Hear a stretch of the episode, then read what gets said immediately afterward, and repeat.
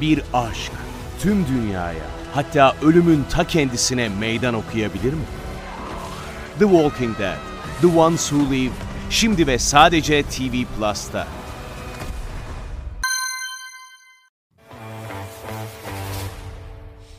Hazır mısın? Hazırım.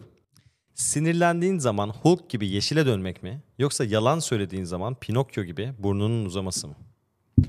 Hulk gibi yeşile dönmek.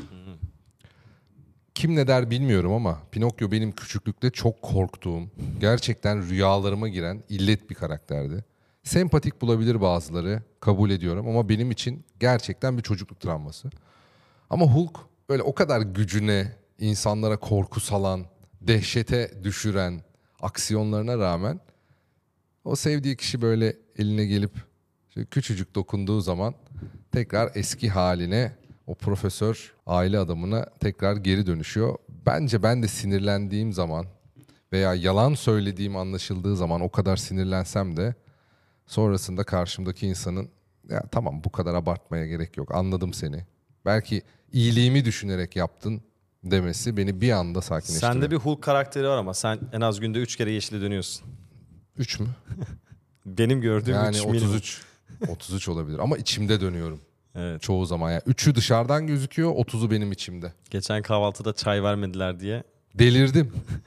De- Abi pazar günü ve kahvaltı aynı cümle içinde geçtiği zaman ben zaten havalara uçuyorum. Cemal Süreyya'nın da dediği gibi kahvaltının mutlulukla bir ilgisi olmalı. Doğru. Ama zamanlama kahvaltıda her şey. Getirmişler önümüze envai çeşit şey. Çay yok. Çay var, ekmek yok. Şimdi ben nasıl sinirlenmeyeyim? Bir de orada sen varsın. Sahiplendiğim, karnının doyması gereken, aç aç gelmiş. Evet. Öyle Haklısın. bekletemezler abi. Anlıyorum hizmet sektörü zor ama bir işin de bir sırası var abi. Çay gelmeden kahvaltı gelirse pazar kahvaltısı mutluluk getirir mi? Kınıyoruz. Getirmez. Kınıyoruz. Soru. Yolla. İyi bir avukat mı? İyi bir muhasebeci mi? Hangisi daha çok lazım? Of. İyi bir muhasebeci demek istiyorum. Çünkü parayla her şeyi çözersin abi. Çünkü muhasebecin iyiyse avukata çok ihtiyacın kalmayabilir. Kalır. Kalır Yine mı? kalır tabii. Hmm. Yani her şeyin içinden parayla çıkabilirsin ama bazen zor be. Avukat da lazım. Avukat da lazım ama günün sonunda eğer gerçekten iyi paran varsa muhasebecinin sana para kazandırdığını da düşünüyorum bu noktada.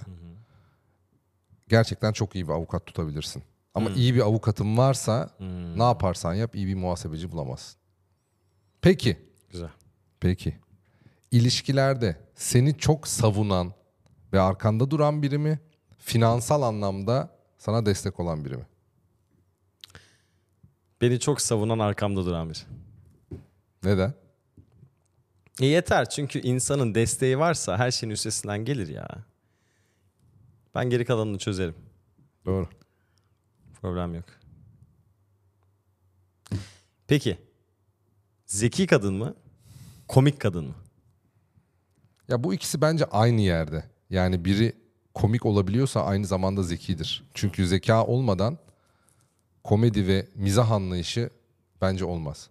Ama genelde insanlar zeki oldukları halde bu zekalarını espri yeteneğini kullanıp onun dışındaki şeylerde kullanmamayı tercih ediyorlar. Asıl sıkıntı bu. Ve bence kesinlikle zekanın çeşitleri var. Kimi insanın gerçekten yüksek bir duygusal zekası var ama sosyal zekası veya iletişim becerileri o kadar iyi değil. Veya finansal, sayısal şeylerde çok iyi. Yine duygusal şeylerde hiç ortada yok. Birçok birçok genius, üstün zekalı insanın sosyal ve duygusal zekası düşük olduğunu görüyoruz mesela. Ya duygusal zekan yüksekse bence zaten zekanı çoklu yerlerde kullanabiliyorsun demek. E, bu espri yeteneği de yansıyor. Karşındaki insanı çözüp onun sıkıntılarını, dertlerini sana anlatmak istediklerini vücut dilinden de, hislerinden de, küçük mimiklerinden de görebiliyorsun. Ve bu aslında sana çok ciddi bir zaman kazandırıyor. Tabii bunu manipüle etmemek lazım. İnsanları hızlı anlayabildiğin zaman insanlar sana daha hızlı bağlanıyor. Tabii. Ve bu tarafta kötü niyetli olmayıp insanlara dürüst davranıp gerçekten ne hissediyorsan veya hissetmiyorsan söylemen lazım. Şöyle uydurma bir hikaye var. pratik zeka ile ilgili bir örnek olabilir. Einstein işte ünlü olmuş ama yüzü çok fazla tanınmıyor. O zaman sosyal medya olmadığı için. Şoförüyle sürekli söyleşilere gidiyor üniversitelere. Şoförü bir gün yolda giderken diyor ki Albert Bey diyor. Ben zaten sizinle onlarca söyleşiye geldim. Ne soracaklarını biliyorum. Sizin yerinize ben bile cevap verebilirim bu sorulara diyor. Tamam diyor Albert. Değiştiriyorlar kıyafetleri. Albert Einstein'mış gibi sahneye çıkıyor şoför. İnsanlar soru soruyor. Hepsine gerçekten cevap veriyor. Defalarca dinlediği sorular. Cevaplarını ezberlemiş artık. Tam bitecek söyleşi. Bir kişi o kadar komplike bir soru soruyor ki şoförün cevap veremeyeceği bir soru soruyor. Şoför de şöyle dönüp bakıyor diyor ki arkadaşlar ben çok yoruldum. Bu soruya şoförün bile cevap verir. Ben gidiyorum artık deyip Einstein'ı sahneye yolluyor ve Einstein soruyu cevaplıyor. Bu tabii ki uydurma bir hikayedir ama yani pratik zeka doğru yolu bulmanda işine yarıyorsa aslında hayatta seni çok ileriye götürebiliyor. Soru. Peki pratik zeka gelişebilmek için sorunlara mı ihtiyaç duyuyor? Yoksa doğuştan gelen bir şey mi?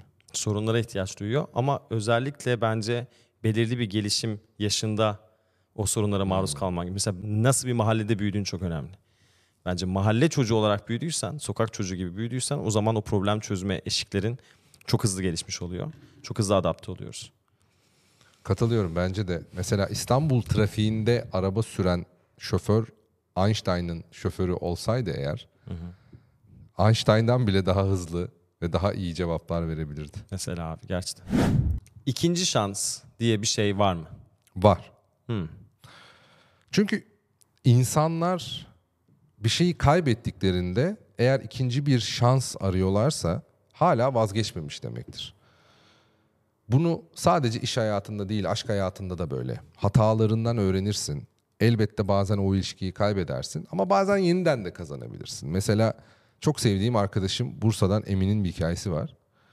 3 yıl boyunca çok tatlı bir arkadaşıyla bir ilişkinin içerisindeler ama birbirlerine duygularını net bir şekilde söyleyemiyorlar. Söyleyemedikçe de uzaklaşıyorlar. Fakat aradan belli bir zaman geçtikten sonra tekrar karşılaşıp birbirlerine dürüst olarak ne hissediyorlar bunları paylaşıyorlar. Ve diyorlar ki ya biz birbirimizi gerçekten eski dönemlerde tanımamışız. Ve tekrar birbirlerini tanıma fırsatı veriyorlar. Şimdi o kadar güzel bahsediyorlar ki birbirinden. Onun yanında daha rahat nefes alıyorum. Onun saçının teline bile zarar gelmesini istemiyorum diyor. Belki duygular aynıydı eskiden de ama paylaşılamayıp anlaşılamayınca o duygular bugünkü haline gelmiyordu. O yüzden bazen bir şeyler elimizden kaydığı zaman çok korkmamalıyız. Onun gücüyle birlikte tekrar deneme isteği içimizde varsa hayat da o çağırdığın şeyin yanına getiriyor ve ikinci şanslar tekrar bir mutluluğun kapısını açabiliyor. Mutlu olun güzel kardeşim. Selam olsun sana. Bir kıza hangi emoji ile yürürsün? Hmm. Hadi yakalım kendimizi Ozan Bozkurt. Yakalım. Abi el atma falan böyle selam melam çok klasik bence. Olmaz. Meyve ile yürürsün. Meyve Ama olur. meyveler de çok sıkıntılı olabilir ya. Hangi meyveyi kullandığına bağlı. Hangi meyveyi kullanıyorsun? Çilek olur. Hadi bakalım. Çilek Şeker de olur. karaktersiz bir meyve bak. Niye karaktersiz olsun canım? Yani amacı belli değil. Değil. Ama güzel görünür. Tamam başka? Çilek seksi meyvedir. Tamam. Baş- Şeftali atılmaz mesela. Ayıptır. Şeftali evet ya. Şeftali bize gelmez abi. Şeftali Muz, atılmaz. şeftali. Yok onlar. Kiraz atılabilir. Kiraz atılır. Kiraz atılır. Çilek. Kırmızı meyveler önde burada. Elma. Elma kafa karıştırır atılır. Ekşi misin tatlı mısın? Güzel. Yani demiş olursun. Bende meyveler bitti. Bu kadar. Bu kadar meyve biliyorum. Şeker atılır mı? Şekerin şimdi şekerin iki çeşidi var. Instagram'da. Hangi şeker attığımız çok önemli. Şimdi bir Pakete sarılmış olan bir pakete sarılmış olan bir şeker var. bayram şekeri var. Bayram şekeri var. Bravo. Ağzın bal yesin. Ağzın şeker yesin. Bu şeker atılır. Bu caizdir. Lollipop atılmaz. Lollipop atılmaz. Ayıp be. Ambalaja sarılmamış olan şeker atılmaz. Doğru. Ambalajlı şeker atılır. Çilek atılır. Muz atılmaz. Elma atılır. Şeftali atılmaz. Patlıcan. Hiç atılmaz. Saçmalama. Sebze atılmaz o zaman. Yani atılabilir ama evet atılmaz. yani lahana mı atacaksın? Ne atabilirsin ki sebze? Elma. Ben şu an favorim elma. Elma güzel. Şöyle ama. iki elma atabilirsin. Hem yeşil elma hem kırmızı elma. Evet. Şimdi biri ekşi biri tatlı misali. Morpheus gibi. Doğru. Hangisisin? Peki Morpheus paralel evrende bir manav olur muydu? Çok da iyi bir esnaf olurdu Morpheus biliyor musun? Nasıl bir esnaf? Babacan bir esnaf olurdu. Böyle mesela gittin bir kilo üzüm aldın. Böyle iki de şeftali atardı yanına. Derdi ki hani bu da benden olsun. Güzel. Ama her gelene de böyle sürekli gözünü açmaya çalışırdı.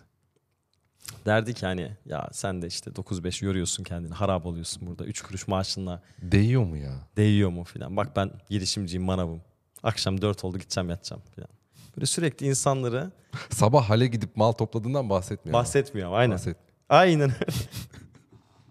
Peki. Hafta sonu zorluklarından değil sadece böyle ben de bütün gündür üzüm yiyorum burada filan diye anlatan bir adam olurdu. Ama Ajan Smith nasıl olurdu biliyor musun? Böyle böyle bir restorana gitmişsin. Artık böyle dönerin sonu kalmış. Ama diyor ki sana abim bir dönerim var. Of tam o adam. İnanamazsın. Ama bitmiş artık döner. Döne döne kızara kızara ölmüş Sonunu artık o sana et. satmak ister. Tabii. Onu sana gömerdi abi. Bir de ekstradan masaya sürekli su gönderirdi. Sen içmesen de yazardı İkram sana. gibi gönderip yazanlar. Doğru. Bak bu da güzel konu. Peki Morpheus'la Neo ikimiz arasında paylaşsak kim Morpheus kim Neo olurdu? Sen ne olurdun bence? Bence de sen daha bir Morpheus gibisin. Ben Morpheus olurdum abi. Doğru. Ben de öyle düşünüyorum. Sende hala umut var benden geçmiş gibi. Ama yeniden gelir. Necdet İşler'in söylediği gibi Evet. çok yorulmuşsun, çok sıkılmışsın diyor ama tamam yeniden olacak diyor. Daha dur diyor. Katılıyorum. Peki Trinity kim olurdu? Nasıl bir esnaf geliyor? Bence eczacı olurdu. Böyle girersin, senin hastalığını daha gözünden anlar. Ve bakışlarıyla adam döver. Yanına yaklaşmaya korkarsın. Çünkü Mahalle- hastalıkları biliyor bak. Tamam mı? Hangi hanede kim neden acı çekiyor biliyor. Kime ne iyi gelir onu da biliyor. Sen daha ağzını açmadan diyor ki sana şuradan iki tane aspirin, bir tane Nurofen, bir tane de C vitamini yazayım. Ama diyor bugün işe gitme. Bir şey olursa da beni ara. Ama bir mahallenin güzel eczacısı kimsenin de yazılamadığı böyle sert duruşlu ama herkesin ablası orada. O karakterler için bir şey daha var abi. Böyle güzel insanlar aslında başkalarına yardım ettikçe kendileri hayat enerjisi buluyor. Biz bazen diyoruz ki iyiyim, hiçbir şeye ihtiyacım yok. Ben kendi başımın çaresine bakarım. Bunları söylediğimiz insanlar eğer bizim için değerliyse bu kadar kendimizi uzaklaştırıp yalnızlaştırdığımızda o insanların elinden de bize yardım etme zevkini alıyoruz. Ya biz bu zevki nasıl onlardan alabiliriz? Veya sen birine iyi geleceğini biliyorsun. Yardım etmek istiyorsun ama o senin yardımını asla kabul etmiyor. Sen bir geçici bir süre için ona bağlanıyorsun. Onun için endişeleniyorsun. Ama onun için gerçekten bir şeyler ifade edip onun hayatına dokunduğun zaman ilişkin kat ve kat artıyor. O insanın ve senin ona verdiğin değer buradaki paylaşımlarla birbirinin derdine derman oldukça artıyor. Trinity örneğine geri dönelim. O da Neo'nun ona dertlerini anlattıkça, ona yardım edebildikçe ona bağlanıyor. Böyle güzel insanları kırmayın. Lütfen. Trinity'ye buradan selamlar. Trinity gibilere, eczacılara, sağlık çalışanlarına, hep bize iyi gelenlere, kendileri kötü de hissetseler, darmadağında olsalar bizim için savaşanlara selam olsun. Güzel konuştun. Soru. Evet. Hayat adil mi? Hayat adil olur mu ya? İnanılmaz adil hayat. Hiç adil Sen değil. hiçbir şey bilmiyorsun. Adil değil ama işin de aromasını veren adil olmamasında zaten. Abi hayat çok adil. Sen söyle cevabını ben vereceğim. Anlat. Bir iddia sahibi olan sensin. Abi hayat hiç düşünmediğin kadar adil biliyor musun? Gerçekten her şeyin bir bedeli var. Ve Cem Yılmaz'ın da söylediği gibi yani ah çok güldük. Acaba arabayı mı soyacaklar diyor ya. O araba soyuluyor abi. Bak dikkat et. Çok keyifli günlerin ardından çok büyük uykusuzluklar, hastalıklar yaşıyorsun. Ne zaman kendini yorup enerji harcayarak mutluluğun, enerjinin, hayatın peşinden koşsan bir o kadar fazlasının öcünü senden alıyor hayat. Veya uykusuz gecelerinde bir şeyler çalışıyorsun, kendini adıyorsun ve başarılı oluyorsun. Kaybettiğin zamanı acımaya başlıyorsun. O kadar dengeli ki hayat. Gerçekten senden bir şey alıyor. Aldıktan sonra bir şeyler veriyor. Sonra sen onunla tekrar belli bir mücadeleye gidiyorsun ve kaybediyorsun tekrar. Kaybın çok daha büyük oluyor. Sonrasında gerekli mücadeleyi tekrar yapabilirsen yine gösterdiğin emeğe karşılık hayat sana başka bir şey veriyor. Duygularda da böyle, işte de böyle, ailede, her şeyde böyle. Bence hayat çok adil. Bu Matrix'in bir şakası gibi o zaman. Murphy yasaları geldi aklıma bunu anlattığın zaman. Mesela Murphy yasaları nasıldır? Dersin ki arabayı yıkatırsan o gün yağmur yağar. Doğru. Mesela. Ne olabilir? Mesela kasada bekliyorsun. Kasa kuyruğunda bekliyorsun. Yan kuyruk hızlı ilerliyor diye oraya geçersin. Senin terk ettiğin kuyruk hızlanmaya başlar. Otobüs gelmesini istiyorsan da sigara yakman lazım. Mesela. Çakmağı çakarsın ve otobüs gelir. Peki böyle yasalarla anlaşılmayan, kadınlar için uyguladığın herhangi bir test metot var mı? Bu bölümde tamamen yakacağız kendimizi belli oldu. Açıklıyorum hazır mısın? Var. Sürpriz yumurta testi.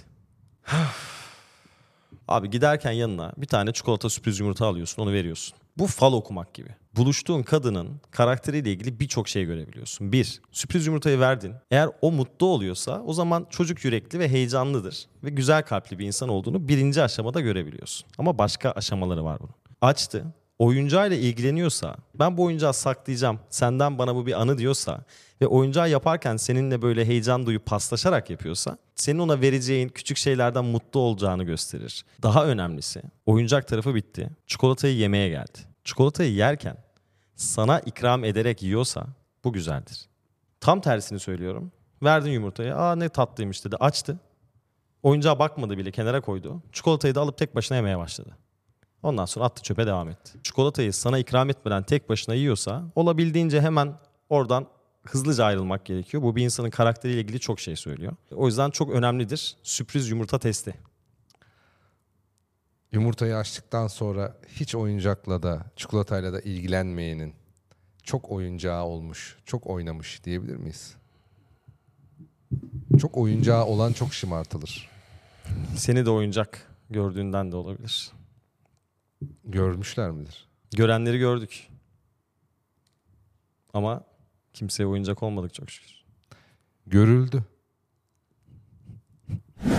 Bugün günlerden Dünya Ruh Sağlığı Günüymüş. Evet. Ruh sağlığımızı daha iyi seviyeye getirmek için yapılan araştırmalarda en çok insan stresle ilgili problemleri söylemiş. Bazı stres sebeplerinden bir tanesi de temizlik hastalığı. Şimdi evin veya bulunduğu yerin her yerini çamaşır sularıyla vesaireyle yıkayan insanlar var. Bunların tabii ki aşırı derecesi obsesiflik. Ama burada başka bir araştırmada şunu söylüyor. Bulunduğunuz ortamda çok yüksek kimyasallarla temizlik yapıyorsanız aslında birçok bakteriyi ve mikrobu öldürdüğün gibi bunlardan bazılarını çok daha güçlü hale getiriyorsun ve aslında senin için ölümcül hale gelebiliyor. Yani doğal ortamda kalmak ve çok fazla kendini soyutlamamak bağışıklığın ve hayatın sürdürülebilirliği için iyi. Bunu ilişkilere uyarladığın zaman küçük şeyleri öldüreceğim diye küçük sorunları çamaşır suları dökerek ilişkinin belirli periyotlarında yok edersen acaba daha büyük, daha ölümcül sorunları güçlendiriyor olabilir misin? Bir aşk tüm dünyaya hatta ölümün ta kendisine meydan okuyabilir mi? The Walking Dead, The Ones Who Live, şimdi ve sadece TV Plus'ta. Güçlendiriyor olabilirsin. Çünkü doğalını bozduğun her şey senden intikam alır. Birazcık doğalında kalması gerekiyor. Nedir doğalında kalmak? Açık komünikasyon ve açık iletişim kurmak tabii ki önemlidir. Ama her küçük şeyi ve her detayı da anlamaya çalışıp yönetmeye çalışmamak gerekiyor. Bazı şeyleri de göz yummak, anlamamak, anlamamazlıktan gelmek, işin o sağlıklı doğasını korumak gerekiyor. Sana şöyle bir şey söyleyeyim. Yazarın biri diyor ki yaptığım hiçbir şeyi beni sev diye yapmadım. Seni sevdim diye yaptım. Seni sevdim diye buraları temizlediysem günün sonunda daha büyük ve daha ölümcül mikroplar kaldıysa bu kimin suçu? Çok sevenin mi? Kimsenin suçu değil ya. Bu hayatın müthiş adaleti. O zaman neydi? Hayat çok adil. Müthiş bir soru. Yolla. Karşısı neresi abi? İstanbul'da karşısı neresi? Kanka karşısı Anadolu yakası. Karşısı bence de Anadolu yakası. Biz ikimiz de Avrupa yakasında oturuyoruz diye olabilir mi bu? Olabilir ama ben buna sana sormadan önce baktım. İstanbul Avrupa yakasında başlamış. İstanbul surlarının olduğu bölge Avrupa yakasıdır. Dolayısıyla karşısı Anadolu yakasıdır. Bu konuda tartışmaya kapalıdır. Oturmak istesen karşıda mı Avrupa yakasında mı oturursun? Uzun yıllardır Avrupa yakasında oturuyoruz. O yüzden evimiz burası gibi geliyor. Ama artık Anadolu yakasına doğru yaşların ilerlemesiyle Anadolu yakası gözüme çok sempatik gelmeye başladı. Böyle daha Suadiye, daha ne bileyim Çekmeköy'e doğru. vesaire. Evet, birazcık daha doğaya doğru olmak Mahalleyi istiyorum. ve doğayı özlüyoruz aslında. Evet. Avrupa yakasında bunu bulabildiğin çok bir yer yok. Ama karşısı bana daha insanca hissettiriyor. Karşının insanı da bana daha insanca hissettiriyor. Bu taraf daha kaygılı abi. Sürekli bu taraf daha kaygılı. İş burada dönüyor belki ama hayat orada. Peki dün Avrupa Yakası dizisinin evinin önünden geçtim yine. Şöyle kafamı kaldırdım baktım. Dedim ne kadar güzel diziydi ya. Avrupa Yakası'nda en sevdiğin karakter? Ya tabii ki Engin Günaydın başlı başına müthiş bir karakter ama Gazanfer Özcan mesela en sevdiğim, en üstad diyebileceğim karakterlerden bir tanesi. Oradaki tüm ekibi kendi içerisi ve enerjisi etrafında toplayan. E tabii ki Ata Demirer var, e, Gülse Birsel var, daha adını sayamadığım bir sürü insan var abi yıldızlar karması yani. Mükemmel canım. Ben Şesu'yu çok seviyorum. Tam onu diyecektim. Hangi karakter olursun diyecektim Avrupa yakasında. Abi Şesu ya. Benim için şu yüzden kıymetli Şesu. Şesu tam olarak herkesin İstanbul'a geldiği dönemin temsilidir. Yani oraya adapte olmanın temsilidir. Şesu'yu severim. O tarz karakterleri gördüğün anda böyle saniyede tanırsın tamam mı? Her şeyi yaparım, ne iş olsa saldırırım dediğin anda sana hiçbir iş vermezler. Ya da çok fazla iş verirler. Ozan, günler mi daha kısa, yıllar mı? Yaşına bağlı. Şimdi küçükken Çok güzel cevap lan. Aferin be. zamanla alakalı neden biliyor musun? Çünkü küçükken günler çok hızlı geçer. Yıllar bir türlü geçmek bilmez. Büyüyemezsin. Bir türlü yaşın ilerlemez. Ama yaş aldıkça, belli bir yaşın üstüne geçtikçe yıllar çok hızlı geçer. Günler geçmek bilmez. Mandıra Filozofu filminde gerçekten içe dokunan bir şey var. Kaç yazın kaldı? Kaç yazın kaldı? Bak kaç senen kaldı dediğin zaman çok uzun gibi geliyor. Ama senin kaç tane yazın var ya? Peki bu dürüstlük, bunları konuşabilmek insana iyi mi geliyor, kötü mü geliyor? Bence iyi geliyor. Abi gözümüzü açmamız lazım. Neyin önemli olduğunu hatırlamamız lazım. Önemli olan şey hangisi? Hangisi önemli olan şey? Gerçekten yarışı maksimum meta ile bitirmek mi önemli olan? Yoksa 17 yazı yaşamak mı ya? Hangisi önemli abi? Bitirince bir de yanına da götüremediğin gerçeğini hatırlaman gerekiyor ya bazen. E tabii ki öyle. Hatta bir Başkalarına hiç görmediğin kişilere aktarmaya Evet. çalışsan da sen gittikten sonra bir anlamı olmuyor ki. Yani kimdi bilmiyorum. Cengiz Han olabilir. Büyük bir hükümdarla ilgili böyle bir efsane var. Tabutu taşınırken tabutu birazcık aralık bırakın elimde sarksın diyor. Neden diye soruyorlar. Herkes görsün diyor elimin boş olduğunu giderken. Elim boş işte yani. Tıraş. Abi. Peki bu taraftaki dürüstlüğü arkadaşlarımıza da yapabilir miyiz? Birine eğer dostum diyorsan her ne olursa olsun onu eleştirmekten ve onun daha iyi versiyonunu ortaya çıkarmaktan çekinmeyin. Ona karşı dürüstçe, bazen sertçe gerçekleri söyleyin. Dostum benden uzaklaşır mı? Ben onu kırar mıyım? Beni yanlış anlar mı? Beni uzaklaştırır mı kendinden diye kaygılar duymanız çok doğal. Ancak günün sonunda kendine, ona ve arkadaşlarına bu benim dostum diyorsan ona gerçekten dürüstçe ne düşündüğünü söylemen lazım. Sana karşı kendini savunacak. Diyecek ki öyle değil. Bak anlamıyorsun böyle değil. Sen diyeceksin ki hayır yanlış yapıyorsun. Bu açıyı görmüyorsun. Gerçek dost olabildiğini söylemek istiyorsan nefret de etsen, sıkılsan da, kaçsan da o doğruları ona söylemek zorundasın. Dost acı söyler mi?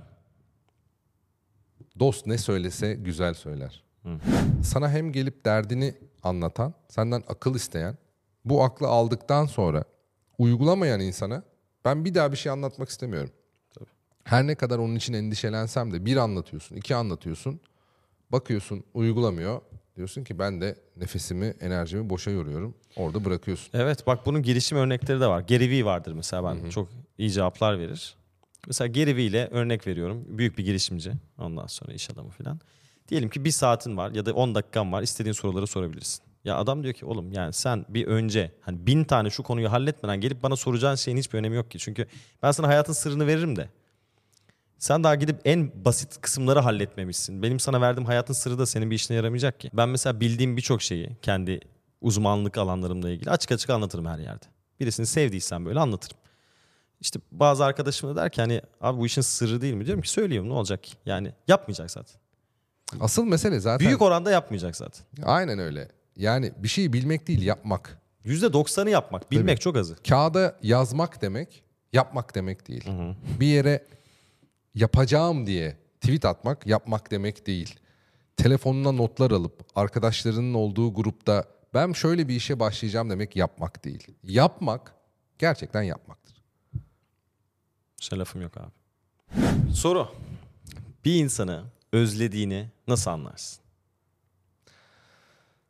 Gözler sadece senin için görmez.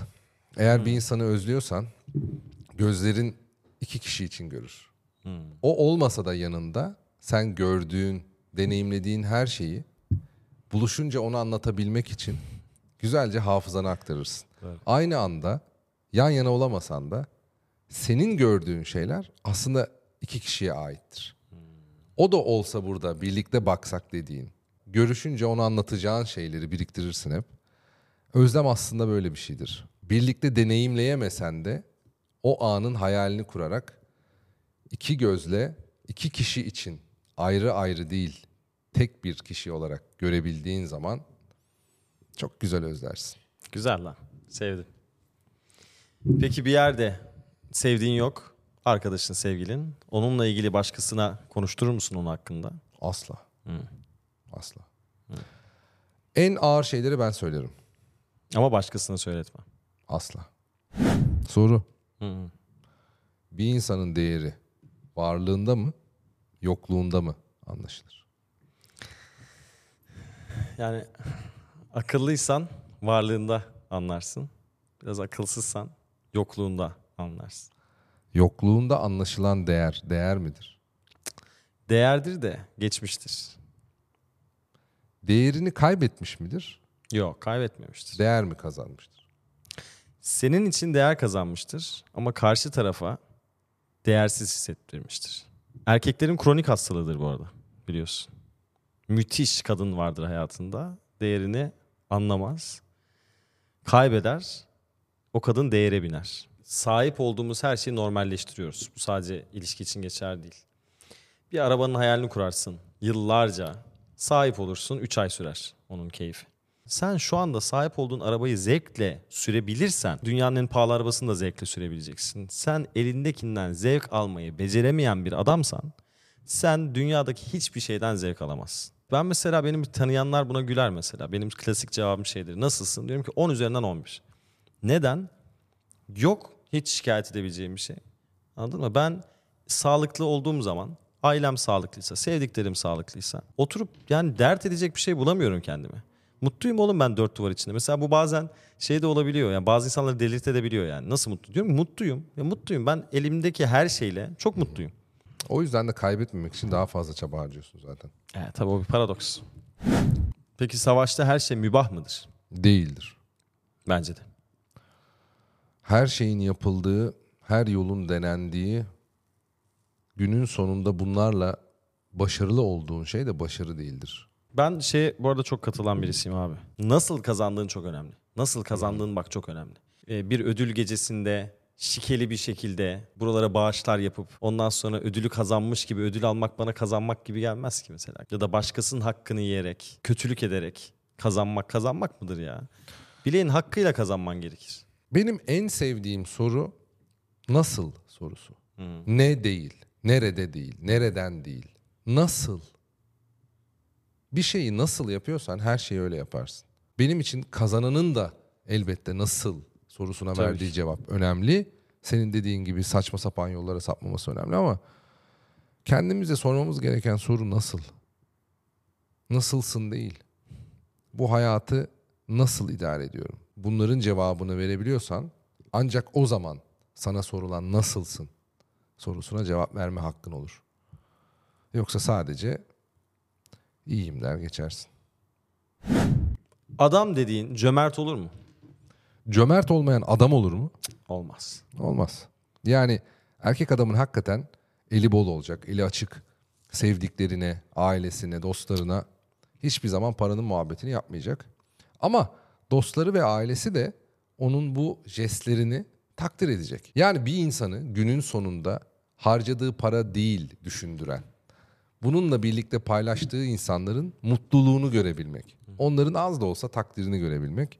Bu takdiri de onlardan mahrum bırakmamak lazım abi.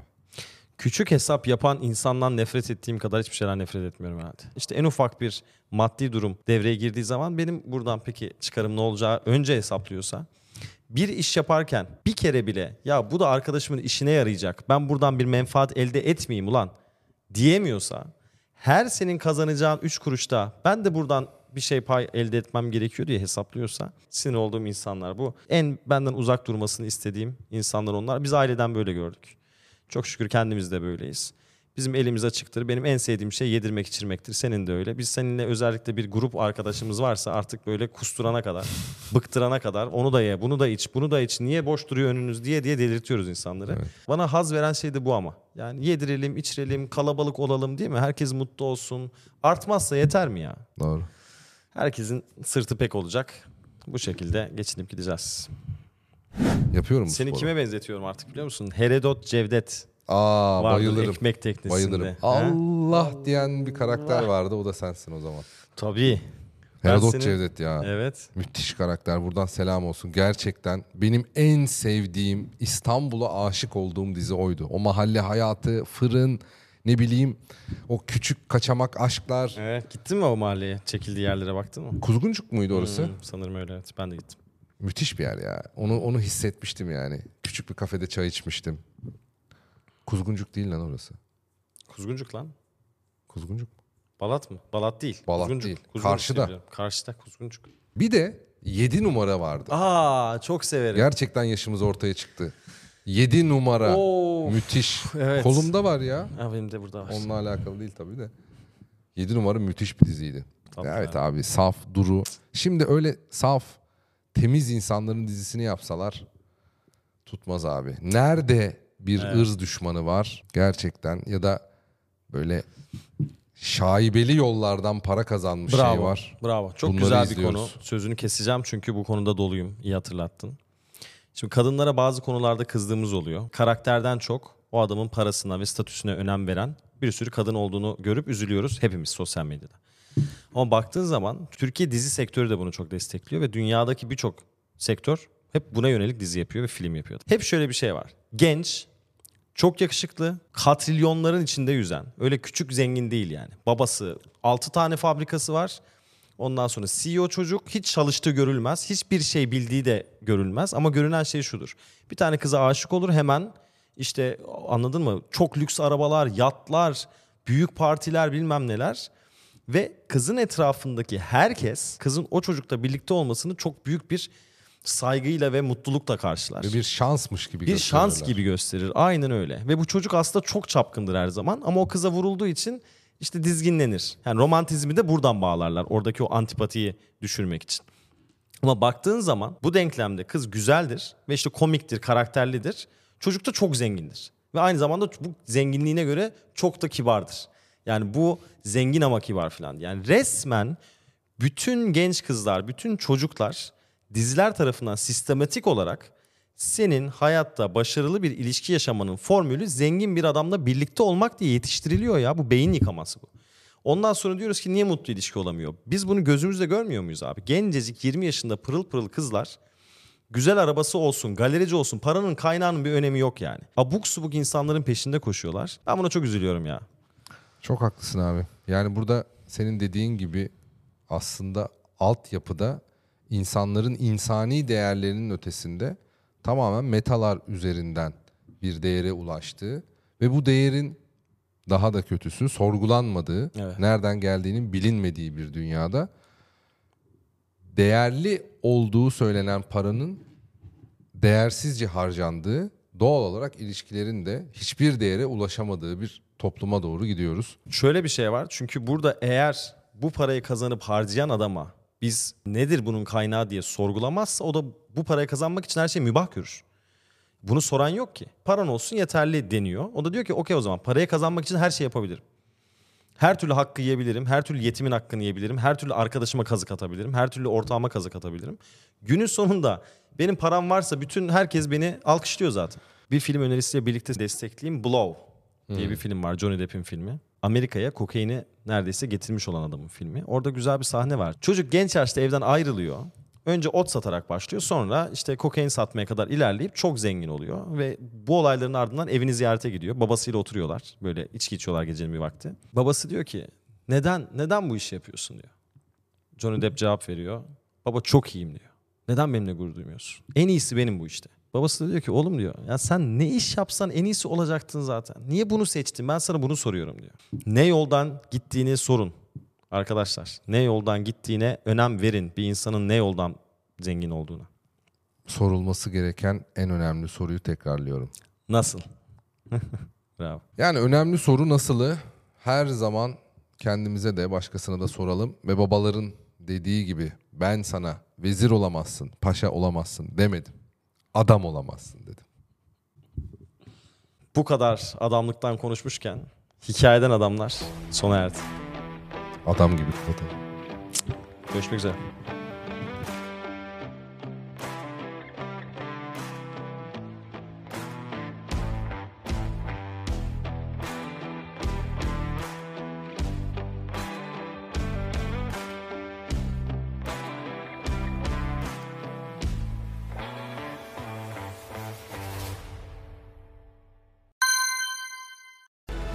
Bir aşk tüm dünyaya hatta ölümün ta kendisine meydan okuyabilir mi? The Walking Dead, The Ones Who Live şimdi ve sadece TV Plus'ta.